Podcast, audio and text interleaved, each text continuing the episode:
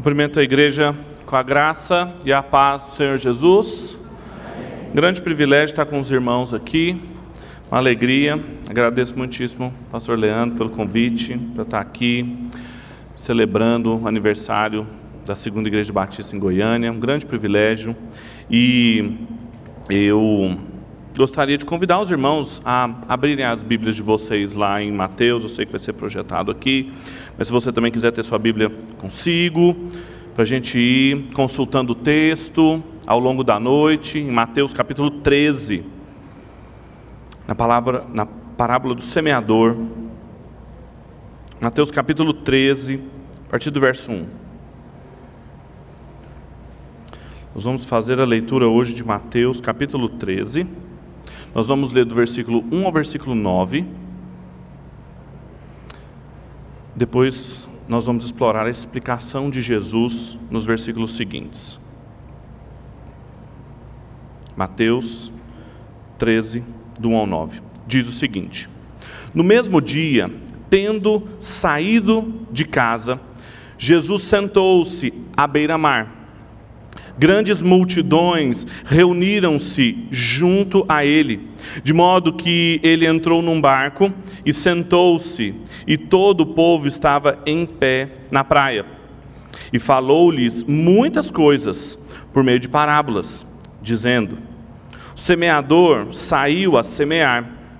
Enquanto semeava, uma parte das sementes caiu à beira do caminho, e as aves vieram e a comeram.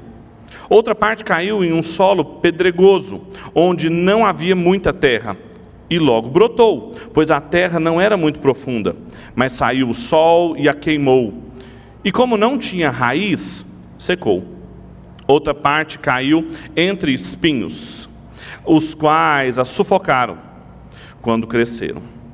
Mas outra parte caiu em terra boa e deu fruto um grão produziu outros cem, outro sessenta e outro trinta. Quem tem ouvidos, ouça. Até aqui. Vamos orar uma vez mais? Feche seus olhos. Pai, obrigado pelo tempo que o Senhor nos dá aqui. Obrigado pela oportunidade que nós temos de poder estar diante da Sua palavra, de podermos refletir sobre o seu significado. E te pedimos que o Senhor nos ajude, nos ilumine não só conhecermos, mas compreendermos também. Não só ouvirmos, mas termos revelação vinda de Ti, da Sua palavra, para respondermos com obediência o Teu Evangelho, aqui presente. É o desejo do nosso coração, iluminação vinda do Teu Espírito, para que a Sua palavra possa produzir em nós fruto. Nós oramos em nome de Cristo Jesus, nosso Senhor. Amém e amém. Um filósofo francês chamado François Lyotard escreveu em um livro chamado A Condição Pós-Moderna de que o nosso tempo, a condição do nosso tempo pós-moderno é caracterizada pelo fim das metanarrativas. Ou seja, que o que mais diz respeito ao nosso tempo, o que mais diz respeito aos dias que nós vivemos, é que as pessoas não são afeiçoadas a explicarem suas vidas, explicarem as suas rotinas, os seus estilos de vida com grandes histórias, com grandes narrativas, com metanarrativas. A marca dos nossos tempos é uma fragmentação nas histórias. E apesar da fé cristã poder ser explicada numa metanarrativa, o James Sire fala que a fé cristã é um compromisso do nosso coração que pode ser expresso numa narrativa. Muitos cristãos do nosso tempo, eu e você, somos filhos da nossa época. É muito difícil resistirmos a essa fragmentação do nosso tempo e às vezes também nós não conseguimos compreender como que a fé cristã, como que a narrativa bíblica é uma grande história para toda a nossa vida e não pode ser eh, fragmentada, não pode servir aqui, não servir para outros aspectos da nossa vida, não pode ser recortada.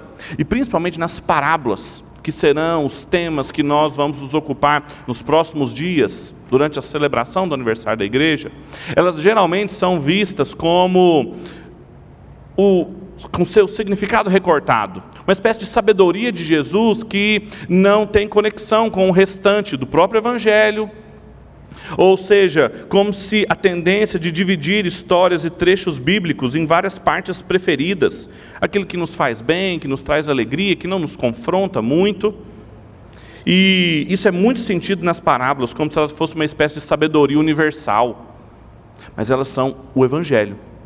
O Senhor Jesus estava falando sobre o seu reino, a vinda do seu reino, o significado do seu reino conectado com tudo aquilo que ele estava fazendo, com tudo aquilo que era a esperança do seu povo, e a gente não pode fragmentar isso, mas transformar na história, na narrativa da nossa vida. Pastor Leandro me ajudou muitíssimo na contextualização do Evangelho de Mateus aqui, quando ele disse que o Evangelho de Mateus, aonde essa parábola está, e ela está presente também no de Lucas, também no de Marcos, mas no de Mateus especificamente, Mateus, ele é geralmente dividido em grandes blocos de discurso e ação. Ou seja, Jesus aparece falando e também fazendo ou em cenas onde acontecem coisas. E depois dos grandes discursos dele, eles são intermediados com cenas de ação. Isso aconteceu então aqui também.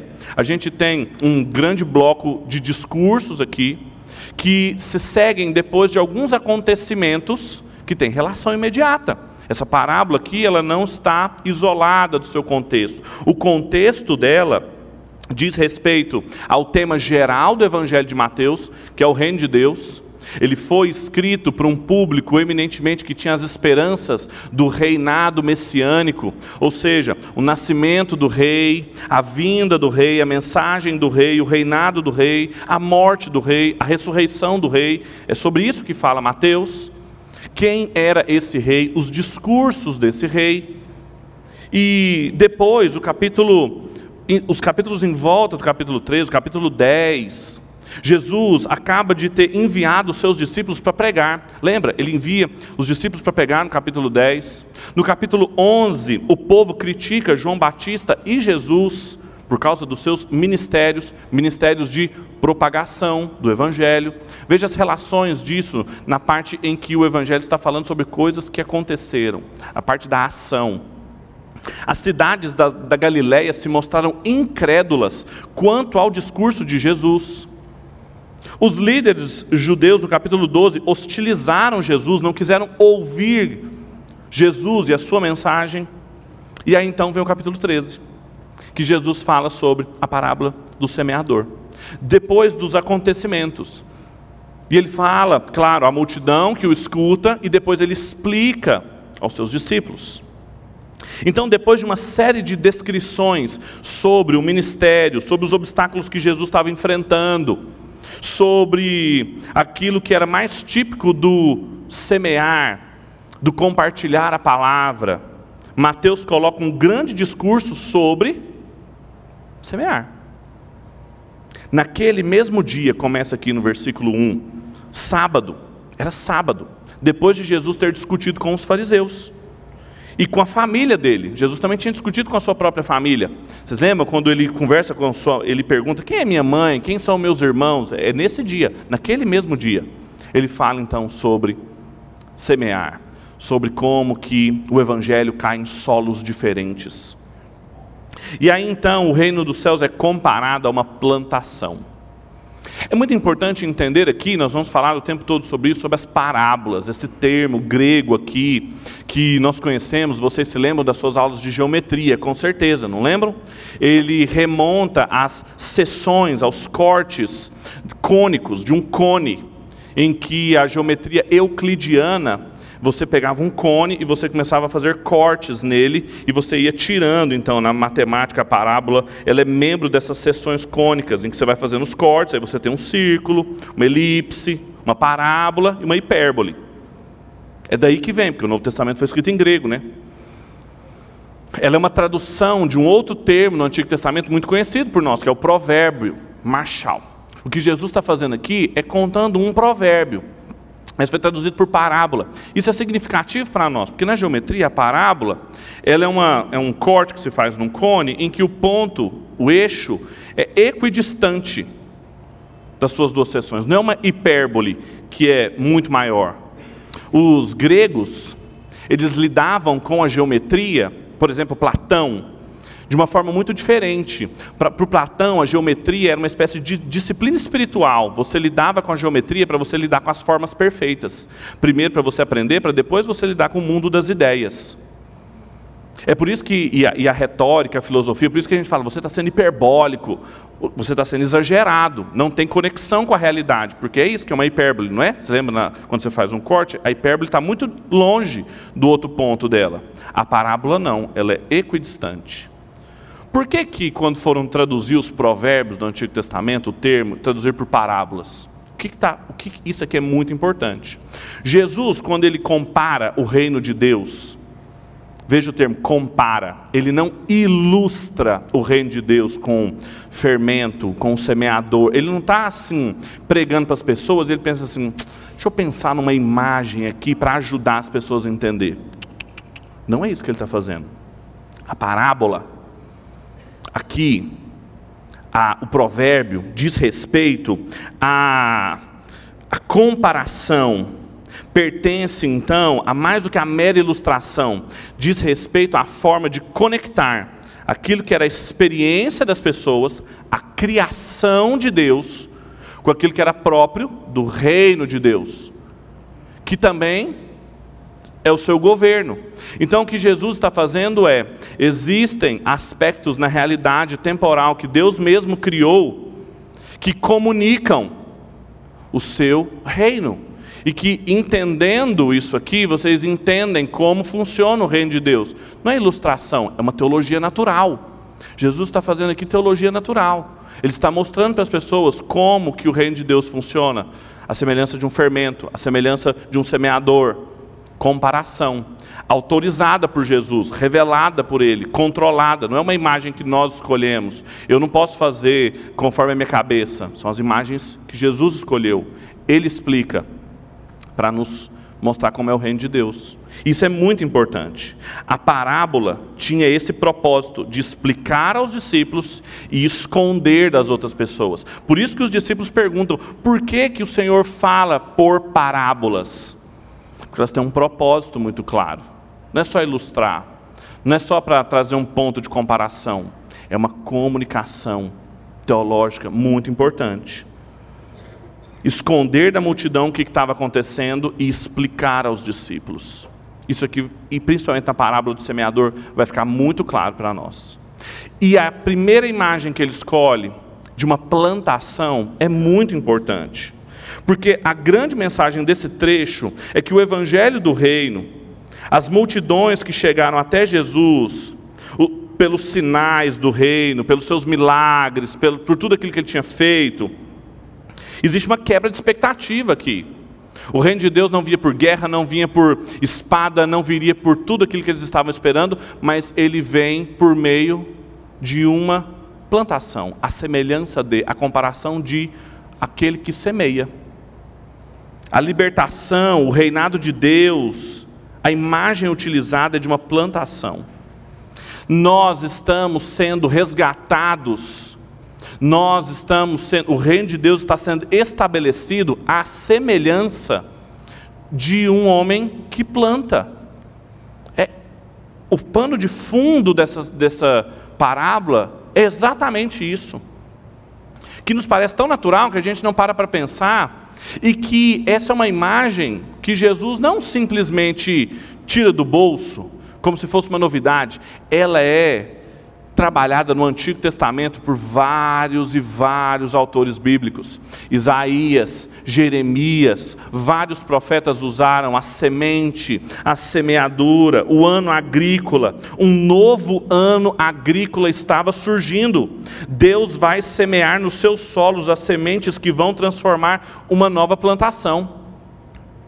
Isaías, Jeremias têm falado de semear, plantar, Deus, o Criador, tem agido para redimir o seu, seu povo dos seus pecados, resgatá-los do Egito, tirá-los da opressão, como quem planta num campo. O reino de Deus, o reinado de Cristo, então, está sendo estabelecido como um agricultor que planta. Alguém aqui deve ter essa experiência, cresceu, foi à fazenda, cresceu num mundo assim. É claro que tem particularidades próprias do solo da Palestina, do que era próprio ali, da geografia, do lugar onde Jesus estava falando, mas em última instância, diz respeito a um povo que conhecia e ouvia alguém falando sobre contexto agrícola. Essa é a mensagem do Evangelho, essa é a grande narrativa que nos tira de uma vida fragmentada e traz sentido para a minha e para a sua vida. Nada é falado sobre o semeador aqui, nada é falado sobre chuva, nada é falado sobre técnicas agrícolas, toda ênfase recai sobre dois aspectos: no solo, nos campos diferentes, e por que, que um floresceu e outro não a mesma semente, o mesmo semeador. O padre Antônio Vieira, um importante personagem, uma importante figura, protagonista da língua portuguesa, escreveu os seus sermões, o sermão da sexagésima, sobre as parábolas do semeador. Ele vai mostrar como que nada é falado sobre o semeador, que é o mesmo nos solos diferentes. Nada é falado sobre a semente, que é a mesma jogada nos mesmos solos, mas os campos são distintos e os resultados são distintos. E é isso que precisa chamar nossa atenção. Portanto, o tema que eu gostaria de explorar com vocês essa noite é os que recebem e os que não recebem a semente do reino de Deus. O que, que isso significa? Quais são as implicações disso para nós? Nós que temos recebido a semente do Reino de Deus, uma igreja que está há 78 anos semeando, o que isso significa? O que significa nós compreendermos o nosso trabalho, o trabalho daquele que semeia, o trabalho daquele que foi semeado, daquela que foi semeada, nessa chave de entendimento? Jesus explicando o que está acontecendo no reino de Deus não é como uma guerra, não é como, pelo menos aqui, a imagem que ele escolheu para comunicar aos seus discípulos e a multidão é como aquele que semeia. Ele usa outras metáforas em outros lugares. Ele usa outros, ele usa várias metáforas. Mas aqui ele está usando uma para nos enriquecer o entendimento. O que isso significa? O que, por que alguns recebem e outros não? Eu vou falar sobre três que não recebem os três primeiros solos, e depois eu vou falar sobre o que recebem. Em primeiro lugar, os que não recebem a palavra do reino, em primeiro lugar é porque ele fica à beira do caminho. Veja o versículo 4, e depois a gente vai ler a explicação de Jesus no versículo 19. Versículo 4 diz o seguinte: E ao semear, uma parte caiu à beira do caminho, e vindo as aves, a comeram. E aí Jesus no versículo 19 explica: a todos os que ouvem a palavra do reino e não a compreendem, vem o maligno e a arrebata os que, o que lhe foi semeado no coração. Este é o que foi semeado à beira do caminho. Em primeiro lugar, a primeira coisa que a gente aprende aqui é que os que não recebem a palavra do reino, nessa parábola que Jesus está estabelecendo, essa comparação, é porque essa palavra do reino fica à beira do caminho. O que, que isso significa? É que logo na entrada, ele estabelece que a semente cai num tipo de solo, mas vem as aves e comem. E ele explica que eles ouvem e não compreendem. Vem o maligno, maligno aqui é comparado a uma ave, muito comum no Antigo Oriente Próximo, as aves sempre eram um presságio de coisas malignas acontecendo. Craig Keener estabelece esse comparativo histórico-cultural para nós. E arrebata o que foi semeado no coração. Algo que vocês vão sempre perceber, em todos os casos, há algo em comum, em todos os quatro solos. Todos ouvem. Todos ouvem. Todos têm informação, todos têm conteúdo, todos têm conhecimento. Não lhes falta conhecimento. O problema dos solos, nós poderemos dizer assim, o problema das pessoas que estão diante da mensagem do Reino de Deus não é um problema de falta de informação. Não é um problema de falta de conteúdo, de falta de conhecimento. Todos ouvem. Todos os solos receberam semente. Todos os solos receberam semente iguais. Não receberam uma semente pior ou melhor. Todos os solos receberam semente do mesmo semeador. Só que uma ficou à beira do caminho. Então, logo de entrada, ele estabelece um problema dos que ouvem e não compreendem. É um problema de compreensão. Esse problema é o que um teólogo norte-americano chamado John Frame chama de o problema do conhecimento do incrédulo. As pessoas que não conhecem a Deus, o incrédulo, que não crê em Deus, ele, como é que ele conhece as coisas? Porque se o conhecimento de Deus é sinônimo do conhecimento de nós mesmos, e o incrédulo não conhece a Deus, ele conhece a si. Ele conhece as coisas no mundo, porque o mundo foi criado por Deus, em última instância, para conhecer o mundo é preciso conhecer a Deus, mas ele é um incrédulo, ele não conhece a Deus, ele conhece o mundo. Como ele pode? O Senhor Jesus irá dizer: não. Em última instância, ele ouve, ele tem informação, ele tem conteúdo, mas não compreende. Veja o que, veja o quão radical é o que Jesus está estabelecendo aqui. Eles têm informação. Lembre-se do que o apóstolo Paulo em Romanos, no capítulo 1, diz: os céus proclamam a ira de Deus, tudo aquilo que se pode conhecer a respeito de Deus, seus eternos atributos, isso lhe é manifesto, não está escondido, não está oculto. As pessoas têm informação, mas elas trocaram o Criador pela criatura, elas sufocaram o conhecimento de Deus, elas inverteram. Então não é um problema de informação, é um problema de obediência, de compreensão.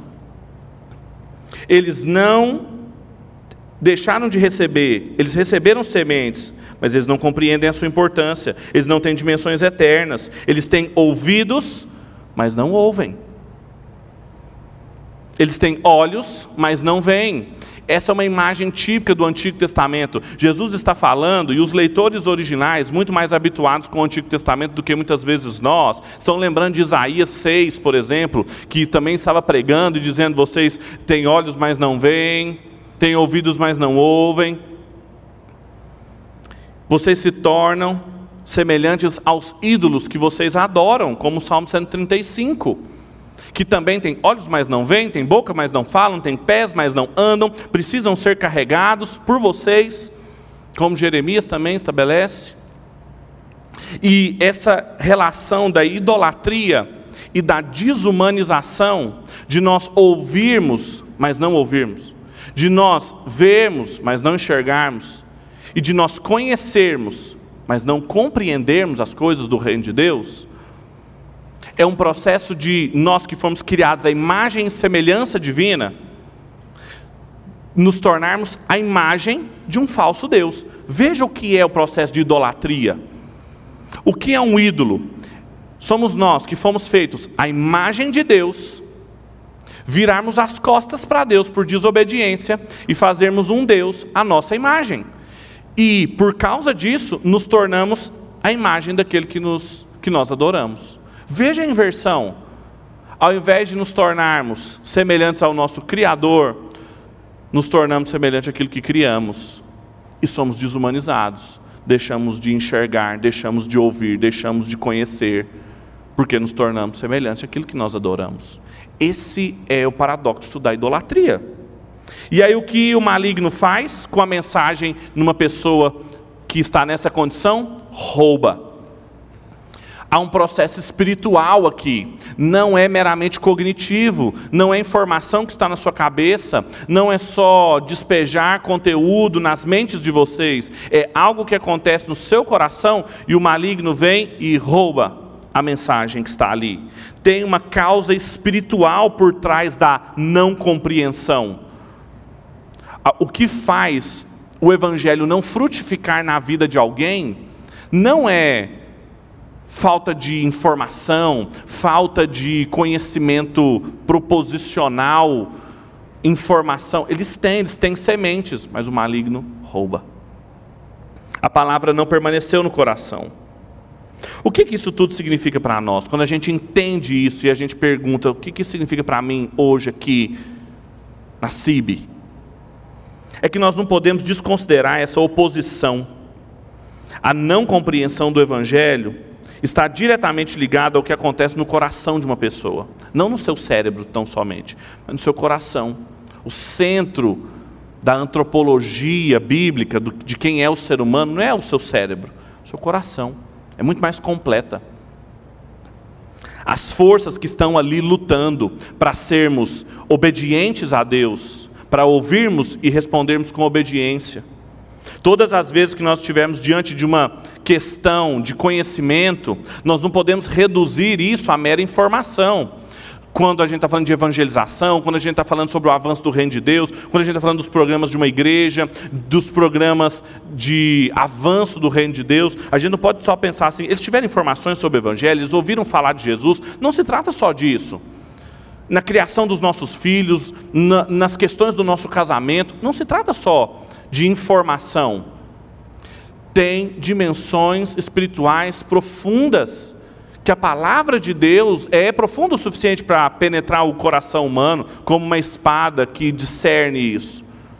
E é ali também que Satanás atua, roubando a palavra de Deus no coração humano.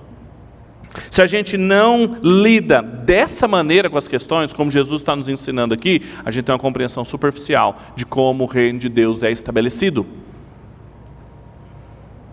O que se pode conhecer a Deus é manifesto. Não é uma questão de informação, é de obediência, é como nós vamos responder. E depois que a gente entende isso, os outros três tipos de solo ficam bem mais claros. Veja, o segundo tipo de solo que não recebe a palavra de Deus é porque cai num solo rochoso. O primeiro é porque ficou no caminho, o segundo cai num solo rochoso. Veja o versículos 5 e 6. A outra parte caiu num solo rochoso, onde a terra era pouca e logo nasceu, visto não ser profunda a terra. Saindo, pois, o sol, a queimou, e porque não tinha raiz, secou-se. Aí agora veja o versículo 20 e o versículo 21, como Jesus explica isso. O que foi semeado em solo rochoso, esse é o que ouve a palavra e a recebe logo, com alegria, mas não tem raiz em si mesmo, sendo antes de pouca duração. Em lhe chegando a angústia ou a perseguição por causa da palavra, logo se escandaliza. O segundo tipo de solo, o segundo tipo de pessoa que recebe o evangelho, mas não o, não permanece, é porque além da palavra ter ficado permanecido do caminho, Satanás ter roubado, é porque cai num tipo de pessoa, um tipo de solo rochoso. Primeiro, Jesus disse que ele recebe com alegria. Veja, é, uma, é, o tipo de pessoa que recebe a mensagem do reino de Deus com uma boa reação, uma reação positiva. Isso não foi falado do primeiro tipo de solo. Aqui há uma reação positiva, nem vai ser falado do tipo do terceiro tipo de pessoa. Alegria. Ela recebe bem a mensagem, traz respostas às suas perguntas, traz respostas às suas angústias. Só que alegria, apesar de ser algo valorizado por nós, está muito aquém do que se é esperado de um discípulo de Cristo, de um cidadão do reino dos céus, do compromisso que caracteriza um discípulo. Justamente porque ele vai continuar explicando, não tem raiz de longa duração, a palavra grega usada por Jesus aqui dá a ideia de algo que é momentâneo. Essa alegria é momentânea ela não se desenvolve. Toda a imagem de uma semente diz respeito a processos naturais que precisam de tempo. E aí logo ele se escandaliza, ou pela angústia ou pela perseguição. E é uma perseguição, uma, ele não aguenta o sofrimento, é uma perseguição pela palavra. A palavra que trouxe alegria para ele num determinado momento, mas em outro traz angústia traz perseguição, porque as dinâmicas típicas do reino de Deus também envolvem isso. No primeiro grande discurso de Jesus, o Sermão da Montanha, ele falou isso, sobre a espada, sobre a divisão. E ele aqui lembra, quando chega a angústia, quando chega a perseguição, não é por qualquer coisa, não é qualquer tipo de angústia, não é qualquer tipo de perseguição, é uma perseguição pela palavra, a alegria se transforma em escândalo. E aí essa pessoa não permanece. Ela não frutifica. O reino de Deus não é estabelecido.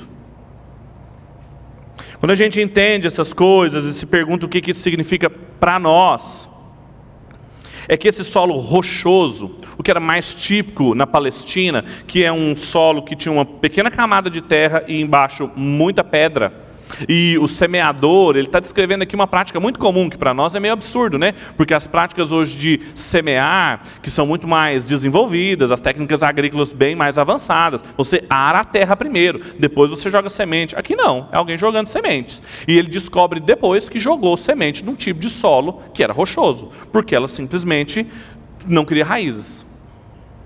Esse tipo de solo essa pequena camada de terra em cima de pedras, ele descreve uma condição superficial daqueles que recebem rapidamente e deixam.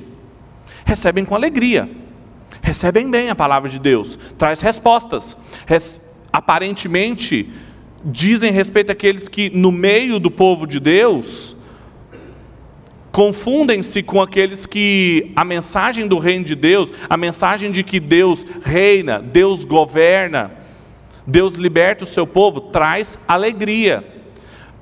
Mas depois de um tempo, no compromisso, no, na perseguição que se envolve, é, essa mensagem traz escândalo. O imediatismo, as expectativas instantâneas, um tipo de espiritualidade cultivada instantaneamente, é o alvo de Jesus aqui. Estão longe das dinâmicas do reino de Deus, que sempre foram caracterizadas por processos de longa duração. A vida com Cristo é aquilo que o Eugene Peterson chamou de uma longa obediência numa mesma direção. E o que é muito irônico é que o Eugene Peterson tirou essa frase de um filósofo alemão chamado Nietzsche, que foi um grande crítico à fé cristã. E no momento que ele fala essa frase, uma longa obediência numa mesma direção, ele está fazendo uma crítica ao cristianismo que é verdadeira. Ele está falando: olha, como que se você produz pessoas obedientes, coloque-as para obedecer muito tempo numa mesma direção? É isso mesmo, acertou. E o Eugene Peterson, ironicamente, muito sagaz como ele era, ele pega essa frase e fala: Olha, a vida cristã é uma longa obediência numa mesma direção. Uma vida processos inteiros. É por isso que é comparado a um pai, a um fi... o próprio Deus apresenta-se como um pai. Troque um pai de três em três anos, troque um filho de dois em dois anos numa casa. São metáforas absurdas, mas é para vocês entenderem o que aconteceria numa casa. Ela se dissolveria.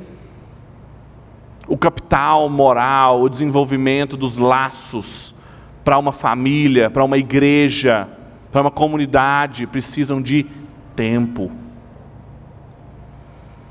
é por isso que mesmo aqueles que recebem com muita alegria, é como o apóstolo João, na sua primeira carta, no capítulo 2, versículo 19, diz: estavam no nosso meio, mas não eram nossos. Não eram nossos. Mesmo recebendo o evangelho com alegria, nos deixaram. Uma espiritualidade que busca alívio, livramento, mas não consegue dar o tempo necessário para produzir as características que são próprias de quem vive no reino de Deus, não frutifica. O terceiro tipo de pessoas que não recebem a palavra do reino, além daquelas que ficam à beira do caminho, aquelas que caem em solo rochoso, é porque também essa palavra cai entre espinhos. Veja, no versículo 7, depois do versículo 22. Outra caiu entre os espinhos, e os espinhos cresceram e a sufocaram. Jesus explica o que isso significa no versículo 22. O que foi semeado entre os espinhos é o que ouve a palavra, porém os cuidados do mundo e a fascinação das riquezas sufocam a palavra e ela fica infrutífera. Veja, novamente, quem ouve a palavra, todos ouvem, todos têm informação, todos recebem a palavra, mas novamente é apenas um ouvinte. Vocês se lembram de uma outra parábola, a parábola dos dois construtores, aquele que constrói sua casa sobre a areia e aquele que constrói sobre a rocha, aquela música que a gente aprende na infância, Benjamin adora essa música. O que distingue aquele que constrói a casa sobre a areia e o que constrói sobre a rocha, aquele que tem fundamentos, alicerces e o que não tem, é o que ouve e pratica. Não é um ouvinte, não é um mero ouvinte. Todos os dois constroem a casa, mas um ouve e pratica. Aqui, novamente, a gente tem também alguém que caiu entre os espinhos, os espinhos cresceram, foi semeado entre os espinhos, é o que ouve. Porém, Tiago também, meu irmão de Jesus, capítulo 1, versículo 22, ele também tem uma imagem forte daqueles que são meros ouvintes da palavra. Eu vou ler, não precisa abrir. E sede cumpridores da palavra, e não somente ouvintes, enganando-vos a vós mesmos. Quem é um mero ouvinte e não cumpridor da palavra, engana uma pessoa só, a vós. Por quê? Porque se alguém é ouvinte da palavra e não cumpridor, é semelhante a um homem que contempla ao espelho o seu rosto, vai ao espelho e olha a sua face. Porque se contempla a si mesmo e vai, mas logo se esquece de quem ele era. Se engana, porque esquece quem é. Ele ouve, mas não cumpre. É, quem, é como alguém que olha no espelho, mas esquece quem é. Não adiantou nada ir lá no espelho olhar. Não adiantou nada ter aquele instrumento, um espelho, para olhar o seu rosto e contemplá-lo. Não deixa a mensagem controlar sua vida. Ele enganou-se. E aí aqui, qual é o elemento? Ele, foi, ele falou do diabo, ele falou de outras circunstâncias. Aqui qual é o elemento que rouba ou sufoca esse florescimento? Os cuidados da vida, a fascinação da riqueza. Cardos espinhentos, uma imagem de Gênesis. Veja, a imagem da semente e a imagem dos espinhos, a semente da mulher, a semente da serpente, os espinhos e abrolhos, todas imagens de Gênesis. Os ouvintes originais tinham isso na, na mente. Nós nos esquecemos disso. Essas, esses, esses espinhos aqui, isso diz respeito também ao que era típico da topografia da Palestina. Mesmo que você queimasse os, os cardos da terra, os abrolhos, as raízes deles, se você arrancasse, se você passasse fogo, as raízes permaneciam intactas. As raízes poderiam ser longas. O Craig Bloomberg, no excelente livro dele sobre as parábolas, ele dá esse dado histórico contextual também. Ele vai dizer que as raízes, você poderia jogar uma semente, você não via essas raízes lá.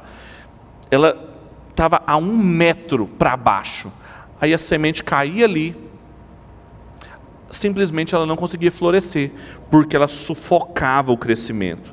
Essa é a imagem escolhida por Jesus para mostrar sobre elementos que não deixam a mensagem do reino de Deus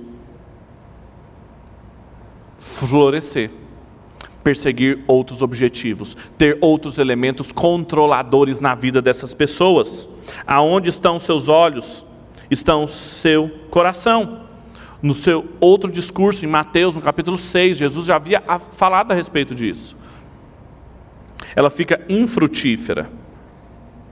Quando a gente entende isso e se pergunta o que isso significa para nós, é que os cuidados com o mundo, a fascinação das riquezas, temas que o apóstolo Paulo, por exemplo, escrevendo para Timóteo, que era um jovem pastor de uma grande igreja, falava que eram características típicas dos falsos mestres que as pessoas amontoavam para si para ensinar sobre as suas próprias cobiças, queriam falsos mestres para ensinar sobre aquilo que eles cobiçavam, suas riquezas, os cuidados com a vida.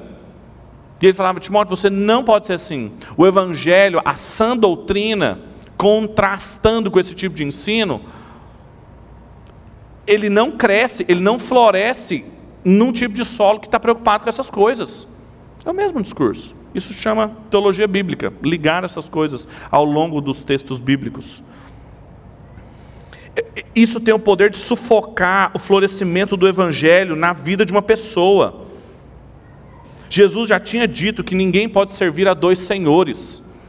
Ninguém pode servir a Deus e a mamon, uma personificação do dinheiro. Onde está o seu coração, está o seu tesouro. Ele vai te controlar, ele vai dirigir sua vida, ele vai dar ritmo para os seus dias. Ou é o rei do reinado de Deus, ou são outros poderes, outros objetivos que sempre caracterizaram uma mensagem que não era o Evangelho. E por fim, aqueles que recebem a mensagem do reino.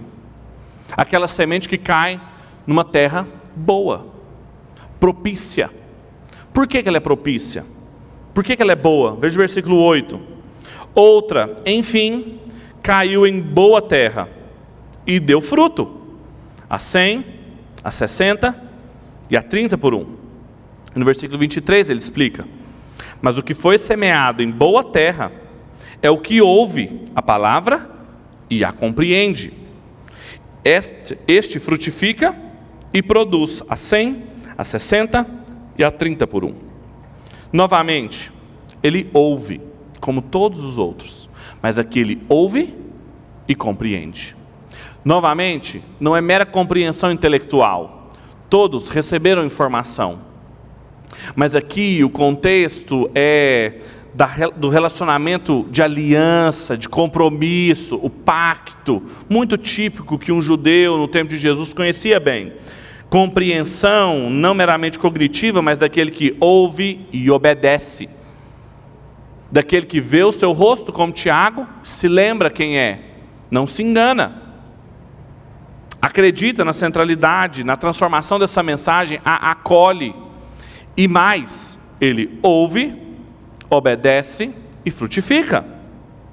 Frutifica e produz, ele não aceita, mas ele produz fruto, ele dá o tempo, ela, ela frutifica e é uma frutificação absurda nos seus termos. Jesus fala aqui de 30 por 1, isso significa, matematicamente falando, de 3 mil por cento de lucro.